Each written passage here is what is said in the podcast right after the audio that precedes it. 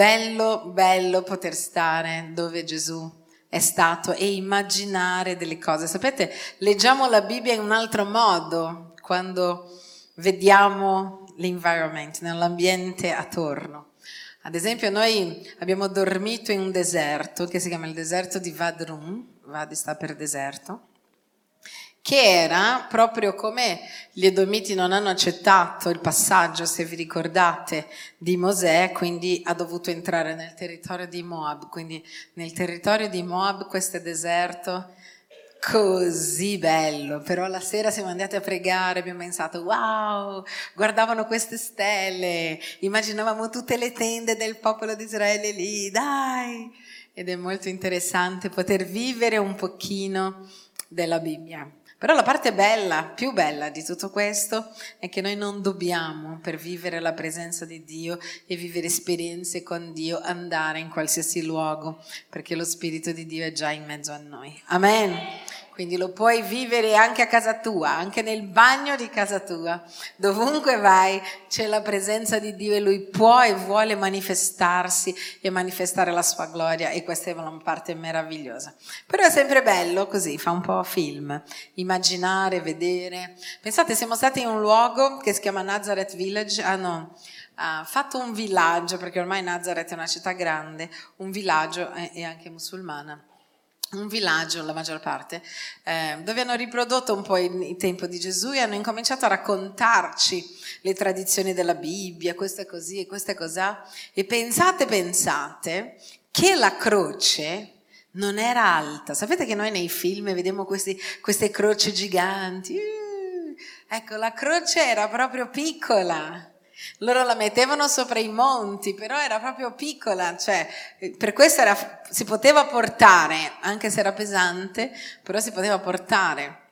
E ci davano dei dettagli molto belli, tipo biblici, no? Gesù che eh, sapete che c'è stato un momento sulla croce dove loro non potevano fare tardi perché arrivava già in un giorno dove non potevano più lavorare, uccidere e quindi decidono di rompere le gambe. Chi si ricorda di questo passaggio? Dove decidono di rompere le gambe delle persone che erano lì. Perché rompevano le gambe? Perché, questo lo sappiamo già, però ripasso. Eh, perché non è questo il mio punto, rompevano le gambe perché quando tu muori la, mo- la morte di croce, eh, tu eh, metti la forza nel tuo braccio, quando le tue mani sono stanche, tu metti la forza nel piede. E tutto il tempo, pensate, ci volevano più o meno tre giorni per morire con la morte di croce. Lunga, eh? Tre giorni facendo forza nelle braccia e nei piedi, nelle braccia e nei piedi. Quindi quando volevano che qualcuno morisse prima, loro gli rompevano la gamba così che il dolore era più forte perché dovevi trattenere tutto il dolore nelle braccia e la morte era più veloce. Ma noi sappiamo che quando Gesù vole, stavano per rompere le gambe di Gesù, Gesù era già morto e quindi un soldato solo lo trafiggi nel costato. Vi ricordate di questo, no? E c'era un passaggio a me sfuggito che diceva perché Gesù non poteva avere le gambe rotte perché l'agnello del sacrificio non poteva avere le gambe rotte. Ed è così meraviglioso pensare come Gesù entrava in ogni minimo particolare di quello che era un agnello e la morte dell'agnello. Bellissimo, come Gesù entrava in tutti i punti che la Bibbia prestabiliva per un sacrificio e come lui è per noi il sacrificio perfetto. Amen. Colui che dà la sua vita per noi, per aiutarci, per guarirci, per amarci, per trasformarci. E noi siamo il popolo più felice della terra perché Dio è con noi. Io voglio incoraggiarti. Sapete, a volte noi ci dimentichiamo di, di chi abbiamo al nostro fianco. Quando eravamo qua alla Lode, io pensavo a questo. Pensavo come per noi è così, wow, Dio esiste. Quando ci siamo convertiti, io non so voi, ma io mi svegliavo per i primi due mesi della mia conversione, io mi svegliavo così. Quindi cambia tutto, perché avevo fatto la mia esperienza con Dio. E mi ricordo che alla mattina dicevo, era la prima cosa, dicevo, Dio esiste, era una cosa così pazzesca, tipo Dio è vero, è tutto vero, è tutto vero, quindi Lui è per me. Però poi, quando noi eh, viviamo con Lui, siamo al suo fianco, Lui ci parla ogni giorno, vive con noi, abbiamo la grazia di avere risposte, miracoli, porte aperte, cose sovrannaturali che succedono attorno a noi. A volte noi ci abituiamo con la presenza di Dio. E quindi diciamo, vabbè, Dio mi ha parlato. Io mi ricordo la faccia di alcune persone quando gli racconto, no, perché allora ho chiesto a Dio e Dio mi ha detto così, di qualcuno che non è credente che mi guarda o guarda te dicendo, cioè ti ha parlato tipo come, no? Tipo ti ha guardato e ti ha parlato. Perché per loro sembra assurdo che Dio, il creatore del cielo e della terra, possa parlare con noi. Eppure a volte noi ci abituiamo alla grazia di essere credenti. Noi ci abituiamo a non avere più quel buco nel cuore quella solitudine che avevamo prima di conoscerlo, quel senso di vuoto che cercavi di riempire con un milione di cose, ma c'era sempre quel vuoto dentro. Trovavi il fidanzato, la fidanzata, eh, il lavoro migliore, la migliore università, qualsiasi cosa e quel vuoto, quel senso di smarrimento continuava ad essere dentro di noi. Molte persone oggi sono depresse più che altro, più i ricchi che i poveri sono depressi. Vi siete mai domandati il perché? Perché il povero ha ancora degli obiettivi, pensa, delle illusioni. Se io ho una macchina sarò felice. Se io avrò una casa sarò felice. Ma il ricco che può avere già la macchina, la casa e quello che vuole, capisce prima del povero che è tutto vanità perché tutto questo non può riempire la nostra vita. E però noi che lo conosciamo, conosciamo Gesù a volte ci abituiamo con questo. Io vorrei invitarti a non abituarti che il Dio del cielo e della terra vive dentro il tuo cuore e ti ama profondamente. Non abituarti a non dare per scontato. Alcune volte noi neanche preghiamo perché diciamo vabbè Dio è lì, mi ama, è vicino a me. Neanche lo cerco perché tanto lui è lì. Invece no, dobbiamo onorarlo e non dimenticarci mai della bellezza che sia conoscere il Signore Gesù. Gesù, della bellezza che sia, della grandezza di poter parlare con Dio ogni giorno. Dobbiamo essere felici che Lui è nella nostra vita e sentirci onorati ogni giorno ogni giorno dicendo ciao Gesù, che onore, che onore poter leggere la tua parola, che onore poter parlare con colui che ha creato il cielo e la terra. Quindi voglio incoraggiarti, non diamo per scontato il nostro rapporto con Dio e la facilità che noi abbiamo di entrare nella sua presenza. Amen. Deve essere un onore. Io so perché a volte noi quando idealizziamo le cose che non abbiamo, no? E quando abbiamo Purtroppo questo succede molte volte anche nelle coppie, no? che tu dici non puoi neanche stare vicino alla ragazza o al ragazzo quando sei fidanzato, sembra che ci sia una corrente elettrica. Zzz. Desideri così tanto, voglio passare la mia vita con te, poi arriva il momento che passi la tua vita e tutte quelle carinerie, tutte quelle cose, quell'elettricità, sembra che ti, ti abbiano staccato dalla corrente. Sembra che tutto passi perché tutto diventa normale. Sapete quali sono le coppie che vanno d'accordo sempre, quelle che non danno mai per scontato l'onore di avere una persona al proprio fianco regalata da Dio? Quando noi onoriamo quello che noi abbiamo, noi di sicuro manteniamo alta l'aspettativa e la fiamma accesa. Amen. Ma questa non è la mia predicazione di oggi, era una considerazione. La mia predicazione di oggi vuole essere una predicazione preventiva. E il titolo sarebbe così, crescere per non ammalarsi. Amen. E voglio parlare oggi dei credenti maturi. Però voglio fare una specie di predicazione preventiva perché noi dobbiamo sapere prima che, che, è importante crescere e le cose che non ci fanno crescere per non arrivare all'ultimo già con un referto, ecco, mi è successo questo. È sempre buono sapere prima per non cadere. Amen. Quindi sapere prima aiuta. Sapete che quando fanno, fanno, gli esami, ad esempio per le donne, il controllo della mamma piuttosto eh, del cancro nell'utero, o l'uomo dopo i 40, la prostata. Chi è qua dopo i 40 già? Ecco, dopo i 40 sapete che 6 uomini su 10 hanno un problema alla prostata dopo i 40, è, la, è l'idea. Quindi non vuol dire che hai un cancro, però vuol dire che devi pensare prima, fare degli esami prima per non arrivare ad avere dei problemi. La stessa cosa vale per le donne. Dopo una certa età uno deve fare degli esami o anche il dentista. Sapete che i dentisti ti dicono che dovresti andare ogni sei mesi a fare una pulizia dei denti. E chi fa questo non arriva poi a dire devo spendere 20.000 euro perché non ho mai fatto una pulizia, ho dei buchi, delle, delle cratere nei denti.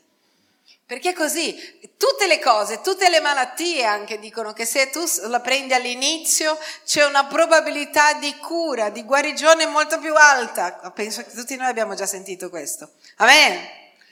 Quanti hanno già sentito questo discorso che sto facendo? Ok, è una cosa buona, non puoi alzare la mano. Quanti fanno questo? Quanti dicono ogni sei mesi io vado dal dentista, faccio una pulizia dei denti, io dopo i 40 mi controllo, io una volta all'anno, se una, sono una donna più di 40 anni, faccio una mammografia, un'ecografia per sapere come sto. A volte noi sappiamo delle cose, ma noi non facciamo quelle cose dicendo cos'è che è la nostra scusa. Chi lo sa? La scusa fissa di tutti. Non ho tempo. Chissà che per mantenere un rapporto buono con Dio noi dobbiamo pregare. Tutti penso. Chissà che per mantenere un buon rapporto con Dio noi dobbiamo sfruttare la sua parola, leggere, meditare la sua parola. Chi lo fa sempre? Non c'è bisogno di alzare la mano se no entro in depressione. Chi lo fa sempre? Perché non lo facciamo sempre? Vediamo se sappiamo qual è la risposta. Perché? Qual è la maggior parte delle, cose, delle persone cosa ti dicono? Non ho tempo. Ma chissà che noi abbiamo tempo per tutto quello che è importante per noi. Chi lo sa? Chi lo sa che se trovi una ragazza, se sei un giovane o un ragazzo, anche se la tua agenda è piena e se lei vuole uscire con te, accetta, tu trovi tempo, quel tempo che non avevi lo trovi. Chissà se arriva un tuo amico, un'amica dall'America che non vedi da tanto tempo, ti ha avvisato all'ultimo, non avevi tempo, chissà che invece troverai tempo per vedere quell'amico o quell'amica. Chissà che noi raccontiamo delle grandi bugie a noi stessi, questa di non avere tempo, ma noi abbiamo tempo per tutto ciò che ci interessa. Amen. Guarda la persona che è vicino a te e digli, ok, parliamoci chiaro, abbiamo tempo per tutto ciò che ci interessa.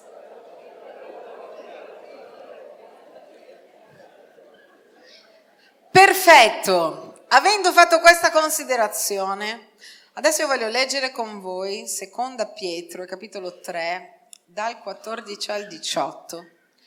E voglio dirvi che cosa Pietro sta dicendo prima di quello che noi leggeremo. Chissà che cosa lui sta dicendo prima del capitolo 3, all'inizio del capitolo 3 di Seconda Pietro, quelli che leggono la Bibbia. Sta parlando della fine dei tempi e sta dicendo che arriva Sta dicendo ragazzi, arriverà, arriverà un momento, Gesù sta venendo, arriverà la fine dei tempi dove lui verrà, porterà il suo regno sulla terra, tutto succederà, quindi noi dobbiamo cercare di vivere in pace con tutti, dobbiamo cercare di vivere in santità mentre aspettiamo il Signore Gesù, è quello che lui dice prima. E dopo lui dice questa, questo passaggio qua. Perciò carissimi, aspettando queste cose, quali cose? La venuta del Signore, aspettando questa, queste cose, fate in modo di essere trovati da Lui immacolati. Cosa vuol dire immacolato? Senza macchie e irreprensibile nella... Dove? Cosa vuol dire essere irreprensibile nella pace? Vuol dire fare di tutto per non avere... Perfetto.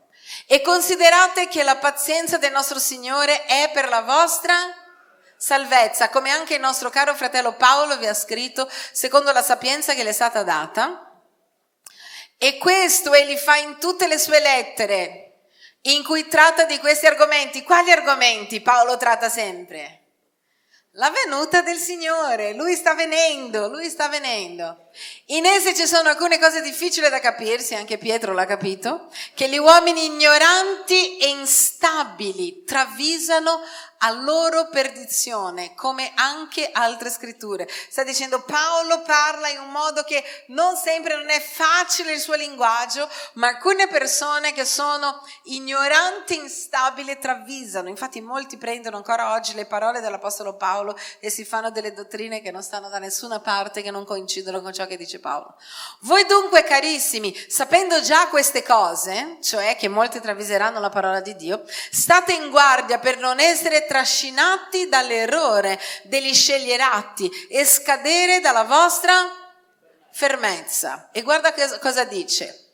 Ma crescete nella grazia e nella conoscenza del nostro Signore e Salvatore Gesù Cristo. A Lui sia la gloria ora e in eterno. Quindi Pietro sta dicendo, allora Gesù sta tornando, in questo tempo dobbiamo essere irreprensibili, santi, dobbiamo stare attenti Paolo ci ha parlato molto di questo, di essere immacolati, di essere irreprensibili nella pace, ma quello che noi davvero dobbiamo fare per non perdere la nostra fermezza, la nostra certezza, la grazia che Dio ci ha dato è crescere nella grazia e nella conoscenza del Signore Salvatore Gesù Cristo. Oggi io voglio parlarti dell'importanza di crescere. Alcune persone pensano, ho già fatto la scuola biblica tre anni, basta, ho già fatto tutto quello che devo fare in chiesa. Ho fatto il primo ritiro, ho fatto il ritiro next, io vado nel life group, eh? adesso non perdo più soldi, io vado nel life group, io adesso eh, vengo in chiesa la domenica, ho già fatto la scuola biblica, curo anche delle persone, sono già arrivato. Io voglio dirti una cosa, questo è l'inizio, è la base che noi abbiamo per crescere. È la base che Dio mette nella nostra vita per incominciare a crescere, perché lì noi stiamo incominciando a crescere. È una radice che Dio ha messo nella nostra vita attraverso anche la Chiesa, solo per incominciare a crescere. Da lì noi dobbiamo crescere di gloria in gloria, di grazia in grazia, di fede in fede. Noi non dobbiamo smettere di crescere. Primo principio per crescere, la crescita è naturale. Tutte le persone sane crescono. Quando una persona non cresce, il rachitismo, quando una persona non cresce e diventa nanna, è normale o non è normale? No, è una patologia. È naturale crescere. Allora, se è naturale crescere, noi dovremo essere già predisposti alla crescita, sì o no? Quindi noi non dobbiamo sforzarci per crescere, ma noi dobbiamo sapere che Dio ci ha creati predisposti alla crescita. Però è ovvio che anche se la crescita è naturale, io devo essere e sono predisposto, io devo anche volere. E qua dice quali sono le due aree che noi dobbiamo crescere. Quali sono? La grazia e la Conoscenza, dite com'è, grazia e conoscenza. Allora la grazia ha a che fare con esperienza con Dio, sperimentare Dio e la conoscenza ha a che fare con comprendere le cose di Dio. L'Apostolo Paolo, quando era in prigione, diceva a Timoteo: Portami le pergamene. Io voglio continuare a leggere, voglio scoprire, voglio scrutare la parola di Dio. Devo comprendere quello che Dio mi vuole dire per lo Spirito. Mentre la grazia, crescere nella grazia è crescere sperimentando quello che Dio è nella nostra vita giorno dopo giorno. Allora uno, uno può crescere solo nella grazia e diventa mistico e parla solo di esperienza. Quindi dice no, no, perché è così, perché io ho vissuto questo, perché eh, ci sono i miracoli, Dio mi parla ed è tutto meraviglioso. Poi ci sono quelli che crescono solo nella conoscenza. Leggono, leggono, leggono, leggono, vogliono sapere, vogliono vedere. Sì, allora la Bibbia dice, hanno solo la passione per la Bibbia, ma non hanno esperienza con Dio. Hanno solo passione per la Bibbia e queste sono persone che diventano legalisti. completamente legalisti. Perché noi dobbiamo crescere in grazia e conoscenza allo stesso tempo. Amen. In, in, in, Luca capitolo 2 verso 52 dice che Gesù cresceva in statura e in grazia e conoscenza. Gesù cresceva insieme. Noi dobbiamo crescere con queste due cose insieme. Allora, la persona che cresce solo nella conoscenza gli dà quasi fastidio quello che cresce nella grazia e che magari ha delle esperienze con Dio che quello della conoscenza non le ha mai avute. Magari arriva quella persona e dice, ah ho pregato, ho decretato, come Dio dice, ho avuto un miracolo economico. E quello dici, io che so tutto su dare la decima, tutto, eh? Un miracolo economico non l'ho mai avuto, gli dà quasi fastidio, come per dire, tu che non sai niente e vivi tutti questi miracoli. Perché? Perché diventi legalisti, o è come dico io, o è come dice la Bibbia, ed è insieme che queste cose vanno. Amen. E io voglio farti vedere con la Bibbia come tutto nella Bibbia è progressivo. Se tu hai oggi un po' di fede, la tendenza è che tu possa avere molto di più. E a volte noi siamo predisposti alla crescita, ma c'è un modo di fermare la crescita. Quando noi incominciamo ad essere malati. La malattia può fermare la crescita. Sapete, ci sono alcune persone che sono per via di una malattia hanno bloccato la loro crescita, lo sapete? Si sono malati e quella malattia ha fatto in modo che quella bambina, che quel bambino non crescesse più. Quando la nostra anima è malata, alcune volte noi blocchiamo la crescita, ma la Bibbia dice che tutto quello che ha a che fare con Dio è progressivo. Pastore, dove mi vuoi portare? Voglio che tu non accetti di essere nel luogo dove sei. Voglio che tu non accetti di rimanere in quello stato dove sei già. Lo so già, la Bibbia l'ho già letta, la predicazione l'ho già sentita quello l'ho già fatto, sì una persona guarire ho già visto, no, devi pensare, ho visto guarire una, ne voglio vedere guarire mille, conosco la Bibbia cento, voglio conoscere mille, perché la Bibbia dice ho abisso di conoscenza, di ricchezza e di sapienza, in Dio c'è un abisso, non finisce mai. La conoscenza, la ricchezza e la sapienza, voglio che tu e io usciamo dalla nostra sedia e iniziamo adesso a crescere di più e di più, perché è ciò che Dio vuole da noi, amen. Guardare, guardiamo insieme Romani 1,17. Guarda cosa dice. Poiché in esso la giustizia di Dio è rivelata da fede a? Da fede a? Vuol dire da un livello di fede a? Un altro. In, la giustizia di Dio è rivelata da un livello di fede a? Un altro livello di fede e il giusto vive per fede, ma non vive per una fede qua, il giusto vive per una fede che cresce, una fede che tende a crescere. Quindi se tu dici sì, ho fede per questa cosa, devi pensare io voglio avere più fede. Ho fede per, sapete che la fede molte volte si manifesta in aree diverse. Ci sono delle persone che quando c'è un problema economico loro sanno perché sanno, tipo io ho, ho, questa fede qua, sai perché sai che in qualche modo Dio ti, ti salverà. Altri hanno più fede magari nell'area della guarigione e dicono no, no, io ho fede per la guarigione. Altri hanno più fede quando pregano per il battesimo nello Spirito Santo, sanno che quella persona sarà piena della potenza di Dio. Altri hanno più fede per la conversione, so che parlo di Gesù a qualcuno e quella persona conoscerà il Signore, io so che è la mia chiamata. Però questo non vuol dire che ti basta. Tu dici, se la mia fede è più forte nell'area economica, adesso io ci lavorerò, lavorerò nella guarigione. Se la mia fede è più forte nella guarigione, allora io ci lavorerò nella fede per guarire il mio cuore. Ma la Bibbia ci insegna che è di fede in fede ed è eh, la, la giustizia viene rivelata da Dio. Cioè di fede in fede. Se tu sei qui, devi desiderare di andare qui. Pastore, come faccio da qui a andare qui? Chi lo sa? La fede viene dall'udire, udire la parola di Dio. Cosa devo fare? Ascoltare di più. Vuoi la fede? Vuoi crescere nella fede, nella grazia di Dio, nella fede per i miracoli? Sparati tutti i predicatori del mondo che si muovono in fede.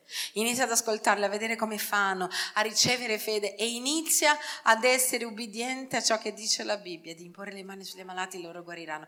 Inizia a osare, inizia ad andare oltre, inizia a crescere perché il desiderio di Dio è che tu cresca. Quindi non venire in chiesa dicendo, vabbè, sì, io so chi è Gesù, sì, ah, io, tu, io da 25 anni che sono credente. C'è gente che da 25 anni che è nella fede e arriverà l'altro, arrivato da un anno, che vuole crescere, che sa che è predisposto a crescere e continuerà a crescere, magari ti passa oltre perché non vuole smettere, perché ha capito di essere predisposto e non vuole permettere alla malattia, che a volte è la malattia dell'anima, che ci, ci fa smettere di crescere quello mi ha detto questo, quello che mi ha maltrattato, quello mi ha fatto così, allora io sono offeso, io sono offesa, allora non accetto più questa cosa e allora iniziamo ad ammalarci invece di volare. Teniamo i nostri occhi fissi sui dolori, sui problemi, sulle angosce, sulle discussioni e ci dimentichiamo che noi siamo stati creati per crescere oltre ai nostri problemi. Amen? Dove dobbiamo crescere ancora? Dobbiamo crescere nella conoscenza, nella conoscenza.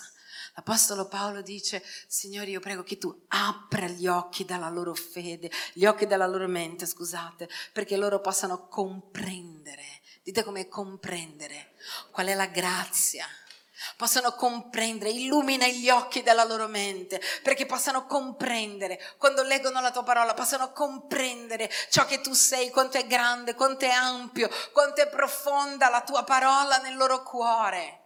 E la conoscenza si cresce leggendo la parola di Dio, leggendo la parola di Dio. Chi pensa che leggendo la parola di Dio tu cresci nella conoscenza? Cosa dice la Bibbia quando parla di Bibbia? Di meditare. Non c'è scritto da nessuna parte nella Bibbia, devi leggere la Bibbia, ma c'è scritto sempre quando parla di Bibbia, medita. E per meditare, a me fa troppo ridere perché a volte uno dice così, adesso ho preso l'impegno, leggerò un capitolo al giorno. E io ci rimango perché dico, cosa? Un capitolo al giorno. E poi legge, oddio devo leggere il mio capitolo. Allora, prima Pietro, ok, ho letto un capitolo, adesso domani c'è il secondo.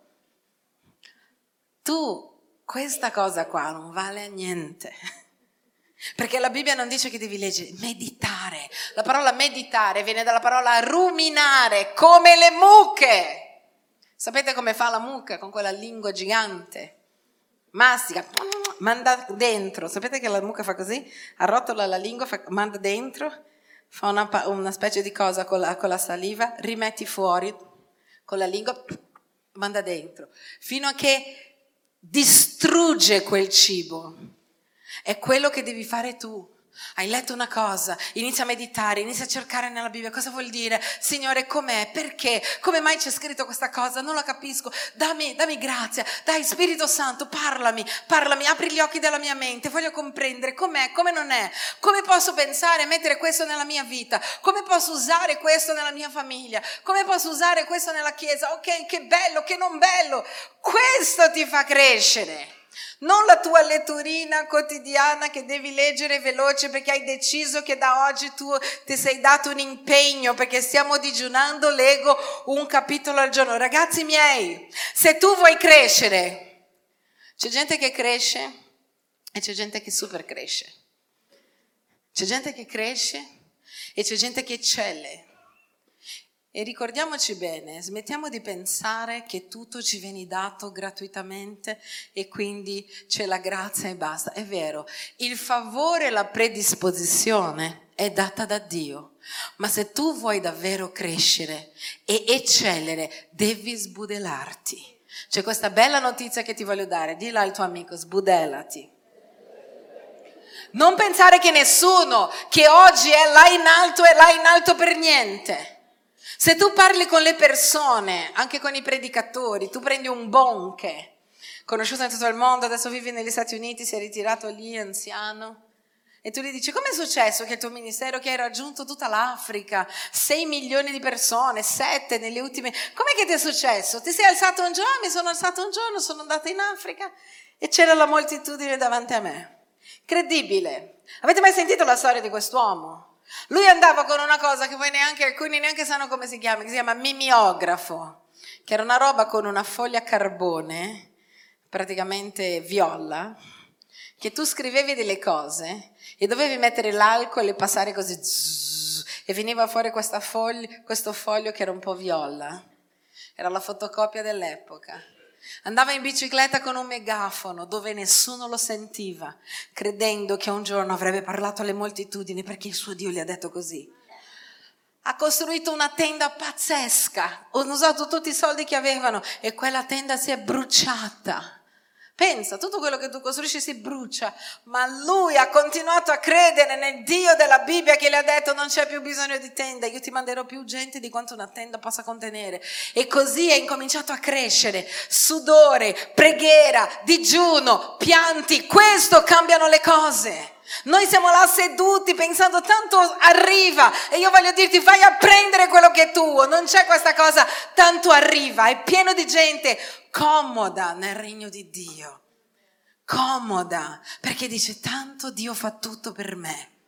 Se un padre è un padre vero, non farà tutto per il figlio finché lui abbia 50 anni, perché creerà dei bambaccioni, come abbiamo pieno in giro, degli uomini che non sono uomini. Io vedo dei ragazzi di 25 anni che dipendono ancora economicamente dai padri, dei genitori, una vergogna. Io da quando ho 14 che lavoro e a casa mia era così, mai la paghetta. Che cosa vuol dire la paghetta? Se tu vuoi una cosa, tu vai a conquistare quella cosa.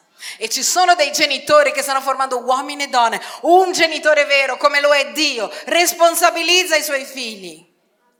Pur potendo e avendo, essendo padre, padrone dell'oro e dell'argento. Io sono andata negli Stati Uniti anni fa, in un posto, si chiama Cedars, è una riproduzione della Casa Bianca, regalata da quel ragazzo, avete visto il film The Aviator con DiCaprio? Ecco, quel ragazzo lì, il Aviator, ha regalato questa casa al governo americano e loro hanno una riproduzione della Casa Bianca più piccola dove lì, sapete cosa fanno i figli dei, dei, dei, senatori, dei deputati? Quando sono stata là mi hanno detto che le figlie di, di il presidente Bush era stato lì. Sapete cosa fanno d'estate? Stiamo parlando dei figli di presidenti, senatori. Sapete cosa fanno?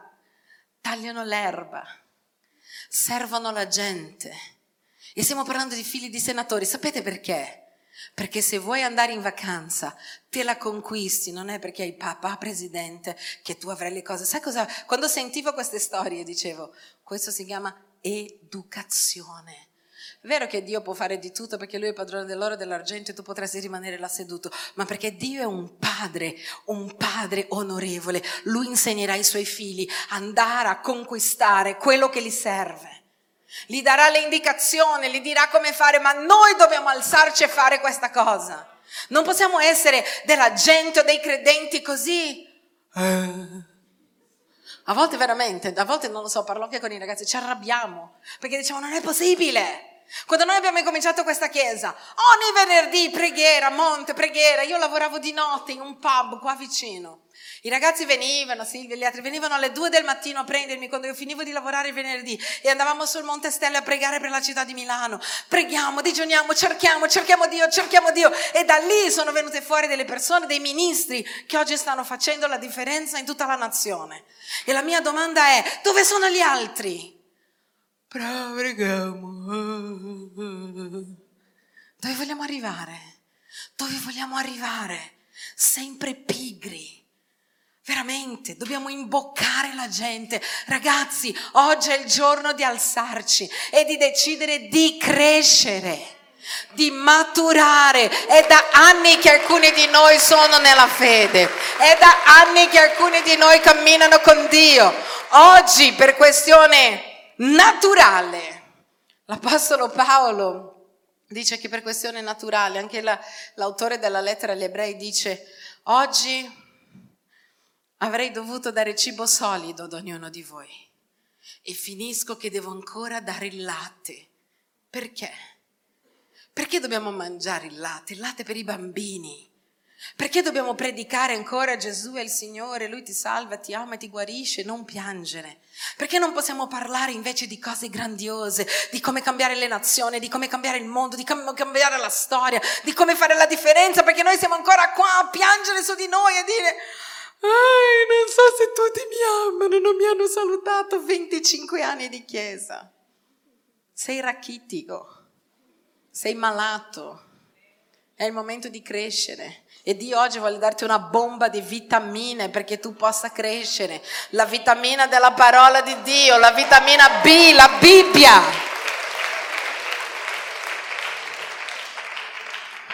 Guardiamo Ebrei capitolo 12 verso 14. Impegnatevi, dite com'è, impegnatevi. Di nuovo, impegnatevi. Impegnatevi a cercare la pace con tutti e la santificazione senza la quale nessuno vedrà il Signore. Questo è il Nuovo Testamento, non è l'Antico. Impegnatevi, dite com'è, impegnati. Cosa vuol dire impegnarsi? Vuol dire mettici lo sforzo, mettici la tua forza, mettici il cuore, mettici la mente. Per cosa? Per cercare, guarda, cercare la pace con tutti, perché a volte non, non riesci, anche se tu cerchi, non sempre dall'altra parte c'è. Cercare la parte con tutti è la santificazione. Cosa vuol dire santificazione? Cos'è che vuol dire santificazione? Allora noi conosciamo Gesù e lui toglie il peccato da dentro di noi, il nostro spirito è già stato santificato. Il processo di santificazione ha a che fare con la mente e con il corpo. Nello spirito tu non hai bisogno di essere santificato, lo sei già stato. Gesù è morto per te, ha tolto la macchia del peccato e oggi tu puoi fare tutto quello che Dio vuole, tutto posso in colui che mi fortifica. Prima non lo potevi, volevi fare il bene e facevi il male, dice Paolo. Ma oggi sei in Cristo e tutto è possibile, vuoi fare il bene e lo puoi fare, basta che ti impegni. Impegnati a cercare pace, impegnati nella santificazione. Non è che sei là e dici, ah vabbè, se Dio mi aiuta, allora riuscirò a trattenere i miei sensi. E non ti aiuterà. Lo devi trattenere tu. La forza viene già dal cielo. Noi abbiamo già lo Spirito Santo dentro di noi. Pensiamo, aspettiamo che Dio, c'è gente così, che è lì davanti alla pornografia e dice Dio, aiutami a spegnerla. Dai, eh pastore, non mi ha aiutato. L'Eterno tu la spegni appunto e ti impegni. L'impegno fa, è una cosa che costa fatica, è difficile.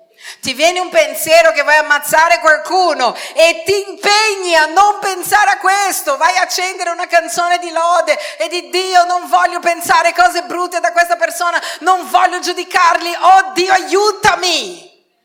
Si chiama impegno. Bisogna crescere in questo. Amen. Guardiamo un altro punto, 2 Corinzi 3:18. Dobbiamo crescere nelle esperienze spirituali.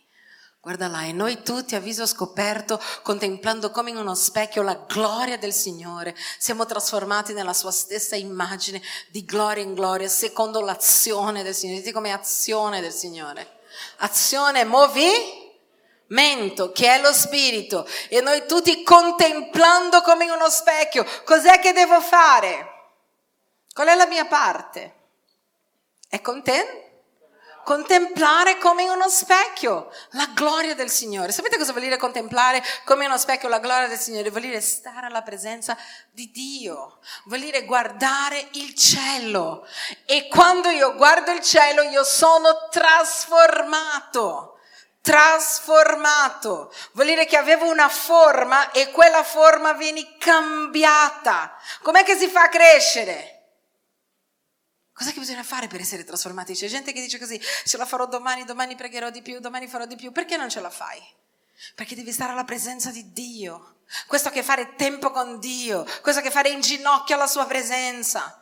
Quante volte, qual è stata l'ultima volta che tu hai detto oggi io prendo un tempo per stare con Dio? Questo dovrebbe essere regolare nella vita del credente. Non è che uno ti devi dire prega tutti i giorni, appartieni alla vita di un cristiano pregare ogni giorno, passare ore alla presenza di Dio, intercedere svegliarti prima. Sapete, in questi giorni, quando noi eravamo là in Israele, ci svegliavamo così presto, sempre presto, perché tutto chiudeva presto. Io facevo fatica ad alzarmi presto per pregare. Poi andavamo pure a correre, presto. Ho dormito così poco, ma era l'idea di io non posso mollare, perché Dio è più importante per me. Non importa, prendo un caffè, non importa come mi sveglio, ma voglio onorare il mio Dio. Questo ti fa crescere. Questo ti fa avere impegno, questo ti fa essere una persona responsabile. Una persona responsabile non è una persona che lascia tutto al caso. Ah vabbè, è capitato che oggi non ho tempo. Se tu aspetterai di avere tempo, tu non avrai mai tempo per fare niente. Tu lo devi rubare il tempo, tu devi conquistare il tempo, tu devi prendere il tempo per le corna, devi dire tu sei mio, ti comando io, non sei tu che mi comandi. Amen. Guardiamo un altro passaggio, Filippesi 3, 14. Sto parlando tutto di cose che fanno azione, Corro verso la meta per ottenere il premio della celeste vocazione di Dio in Cristo Gesù. Abbiamo detto cosa? Bisogna impegnarsi. Bisogna stare alla presenza di Dio. E qua Paolo dice, corro verso la meta. Vuol dire, oltre il mio impegno, cosa faccio? Corro, non sto fermo. Nella crescita tu non stai fermo. Nessuno può crescere sdraiato solo così in un letto. Qualcosa di malato succederà nel tuo corpo. La crescita che fare quel movimento di testa, di cuore, di corpo. Corro, io corro per la mia celeste vocazione. Sapete quante persone, quanti giovani mi dicono, ah pastore, vorrei tanto essere un predicatore. E dico, che bello, cosa stai facendo per essere un predicatore? Ah, ma sto aspettando che Dio mi chiami, poi mi darà le parole. Ti stai illudendo.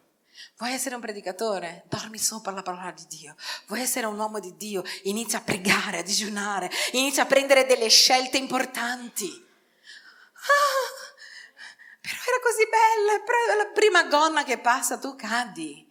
Sapete cosa vuol dire? Carattere. Non so se avete notato, ma quando l'Apostolo Paolo parla ai ministri, quando è che uno può essere un vescovo, quando è che uno può essere eh, un ministro, non parla di conoscere la Bibbia. Chi lo sa di cosa parla? Chi lo sa? Di carattere. E io sto pensando in questi giorni, io pensavo mentre meditavo su questa parola e dico Dio, noi insegniamo tanto la parola di Dio alle persone, noi dobbiamo insegnare più carattere. Hai detto che vai e ci vai, punto. Io sono andata la prima volta in Cina perché per un momento di emozione Jerry aveva portato qua Brother Mac, era in Viale Liguria. Questo uomo così carino inizia a parlare della Cina, mette il suo capellino cinese e inizia a dire dai, andiamo a conquistare la Cina e lo spirito d'avventura si attacca dentro di me. Io dico dai, che bello, la Cina, Bibbia di nascosto, passeremo le frontiere. Io non avevo i soldi, non potevo andare in Cina, ma quando lui ha detto chi viene in Cina? Io vado così. E sapete, quando lui è andato via, io ho pensato, io non voglio andare in Cina. Non ho i soldi per andare in Cina, non so neanche se ho il cuore per la Cina. Ma io sono andata in quel viaggio, sapete perché? Perché ho detto, io ci vado e ho impegnato la mia parola con lui. Sapete che cosa tremenda? A volte noi facciamo dei ritiri, anche adesso in Israele, un giorno prima, una ragazza, avevamo già comprato tutto. Un giorno prima scopriamo che non ci viene. Carattere, non vieni, paghi perché gli altri stanno lavorando per te. Carattere, hai detto che vieni e ci vieni. Ah, ma non lo sento più, non me ne frega niente che non senti più. La tua parola deve avere un valore o vale zero. Non può valere zero la parola di un figlio di Dio. La parola di un figlio di Dio deve avere un valore. Hai detto sì, che il tuo sì sia sì e che il tuo no sia no. Tutto il resto viene dal diavolo. Una parola decisa. Ho detto che vengo, muoio ma vengo. Ah, ma ho tanto male, vai col male. Potete immaginare quante volte io, ma credo molti di noi, perché penso che c'è tanta gente matura qua, siamo andati in luoghi, in posti dove volevamo morire, stavamo malissimo e ci siamo presentati lo stesso? Alleluia? Quante volte avevamo un impegno a lavoro, però quel giorno era un giorno no, non stavamo male fisicamente. Ma non ci siamo dati malati, siamo andati morendo dentro, piangendo dentro, con delle lacrime dentro, a fare quello che dovevamo fare perché quello era il nostro dovere. Questo si chiama carattere. I figli di Dio devono essere persone di carattere e noi dobbiamo crescere in questo e correre verso la meta che Dio ha per noi. Se Dio vuole che tu sia un uomo, una donna di Dio, indipendente, non sto dicendo gente che diventa missionario, lascia tutto. Sto parlando di qualsiasi, perché per me uomo e donna di Dio non ha a che fare se fai la missione o se non fai la missione. Per me un dentista può essere un uomo di Dio, come può essere un avvocato, chiunque sia, dovunque si trovi, quella persona che è in Cristo è là per manifestare la gloria di Dio. Se tu vuoi essere un uomo o una donna di Dio, devi assolutamente essere una persona di carattere. E se per caso hai sbagliato lì, dobbiamo avere il coraggio di dire ho sbagliato lì, questo non si fa.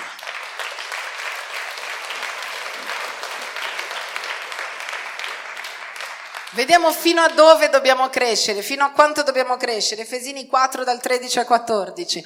Efesini 4, 13 al 14. Fino a quando? Com'è che dobbiamo crescere? Qual è il limite della nostra crescita? Finché? Fino a che tutti giungiamo all'unità della fede e della piena conoscenza, fede ha a che fare con grazia, con la piena conoscenza del Figlio di Dio allo stato di uomini fatti, all'altezza della statura perfetta di Cristo, affinché non siamo più come bambini sballottati e portati qua e là da ogni vento di dottrina per la frode degli uomini e per l'astuzia loro nelle arti seduttrici dell'errore. Fino a quando devi crescere? Fino a diventare come Gesù. Questo è il nostro obiettivo. Devo arrivare a parlare come Gesù, a muovermi come Gesù, a muovermi nel sovrannaturale come Gesù, ad amare come Gesù, a correre per la grazia, per il piano di Dio come ha fatto Gesù, a saper rinunciare. Gesù voleva andare sulla croce, ha detto, ah che bello, non vedo l'ora di soffrire, mettetemi qua due chiodi. Gesù ha guardato il padre e ha detto, padre, non c'è nessun altro modo non possiamo allontanare da me questo calice perché io so che soffrirò. E il padre gli ha detto no. E Gesù aveva preso un impegno col padre. Nella lettera agli ebrei la Bibbia dice che Gesù ha preso un impegno con padre e ha detto padre, io vado a fare la tua volontà. E Gesù non si è tirato indietro. Ha detto è possibile che facciamo in un altro modo? E il padre gli ha detto no, non è possibile. E lui sudando sangue ha detto allora sia fatta la tua volontà perché ho detto di sì e il mio sì è sì per sempre. Questo è il carattere di Cristo in noi. Parlare come Lui, camminare come Lui, muoverci come Lui, questo è il nostro obiettivo ed è verso quello che noi stiamo correndo. Amen. Verso quello che noi stiamo correndo. Guardate un ultimo passaggio, uno degli ultimi, Colossesi 2,18. Dice nessuno vi derubi a suo piacere del vostro premio, con un pretesto di umiltà o di culto degli angeli, affidandosi alle proprie visioni, gonfio di vanità nella mente carnale. Questo passaggio dice di persone che sono immature Nessuno vi derubi a suo piacere del vostro premio col pretesto di umiltà, culto agli angeli, affidandosi a propria visione. Persone immature sono persone che vanno di qua e di là verso ogni vento di dottrina.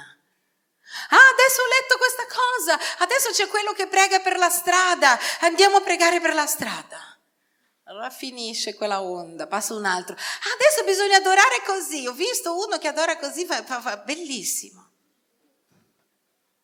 cambiano in ogni momento, vanno secondo l'emotività, vanno secondo la novità. No, queste sono persone immature. Una persona matura va dritto su quello che Dio gli sta dicendo e non viene presa da ogni vento di dottrina. L'ultimo che ha parlato ragione. Avete mai avuto degli amici che l'ultimo che ha parlato ragione? Io ho seguito una volta una persona. Una volta viene da me e mi dice una cosa. Come avevo visto sopra il suo comodino che stava leggendo un libro, io guardate e ho detto, questa cosa l'hai letto sul libro, perché era il contrario di tutto quello che gli avevo detto. Perché l'ultimo ha ragione. Una persona immatura non ha identità propria. Una persona immatura che non è cresciuta in Dio, in grazia e conoscenza, sarà sempre buttata a destra e a sinistra dal primo che passa. Adesso guardiamo invece una persona matura. Sei pronta per vedere se sei maturo? Facciamo il test della maturità. Pronti? Vediamo la prima cosa, la prima cosa che fa una persona matura. Colossesi 3 da 1 al 2. Se dunque siamo stati risuscitati con Cristo, cercate le cose di lassù, dove Cristo è seduto alla destra di Dio, aspirate le cose di lassù, non a quelle che sono sulla terra. Una persona matura nella fede è una persona che cerca le cose di Dio al di sopra di tutto.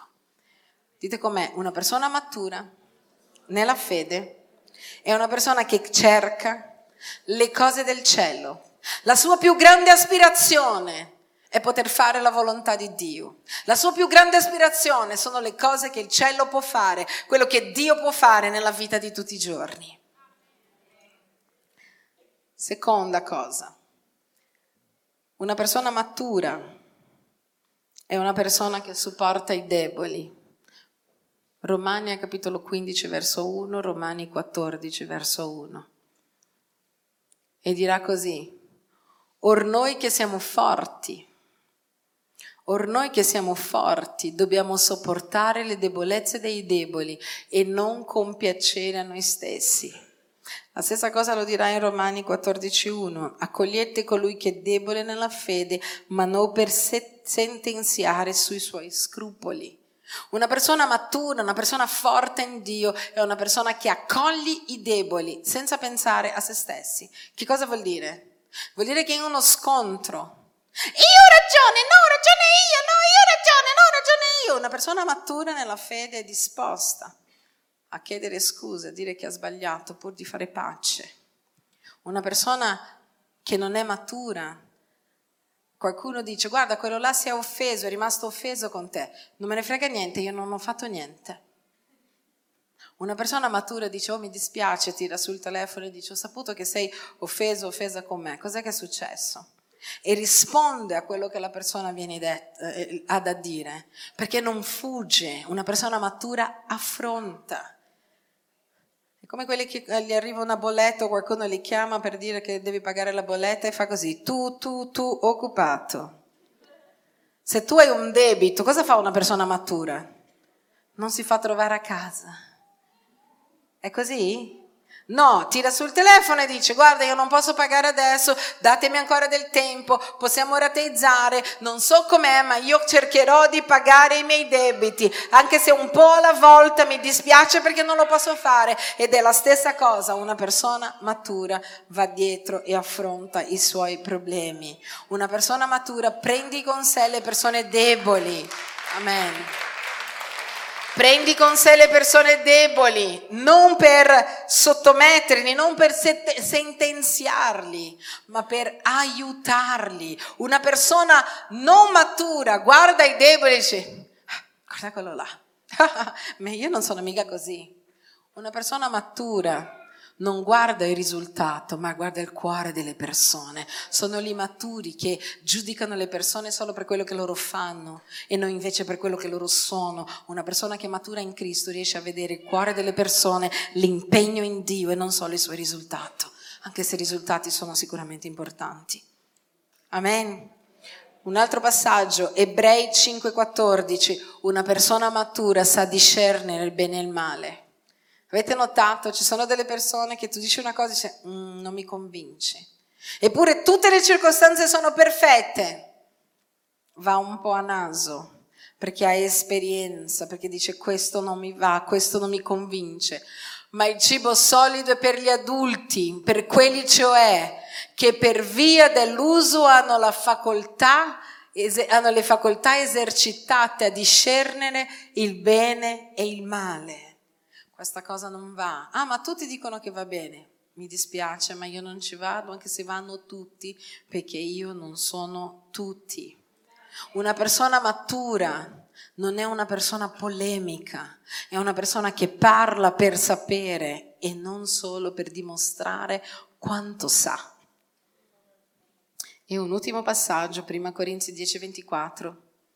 Nessuno cerchi il proprio vantaggio, ma ciascuno cerchi quello degli altri. Una persona matura ha una visione di collettività. Non è quello che interessa a me, ma quello che interessa a noi. È per il nostro bene, per il bene della nostra famiglia, per il bene della nostra chiesa, per il bene della nostra azienda. Non pensa a quello che vuole lei o lui ed è una persona che sa promuovere gli altri. Guarda gli maturi. Immaginiamo, immaginiamo che c'è un incarico per due persone.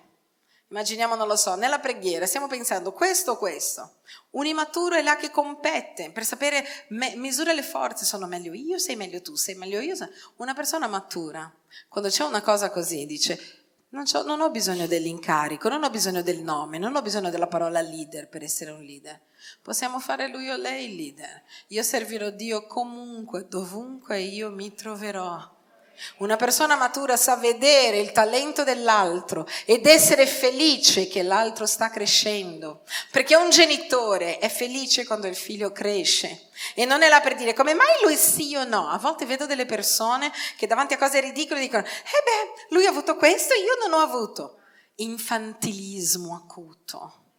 Noi dobbiamo crescere. Se noi vogliamo cambiare la storia di questa nazione, noi dobbiamo crescere. E voglio concludere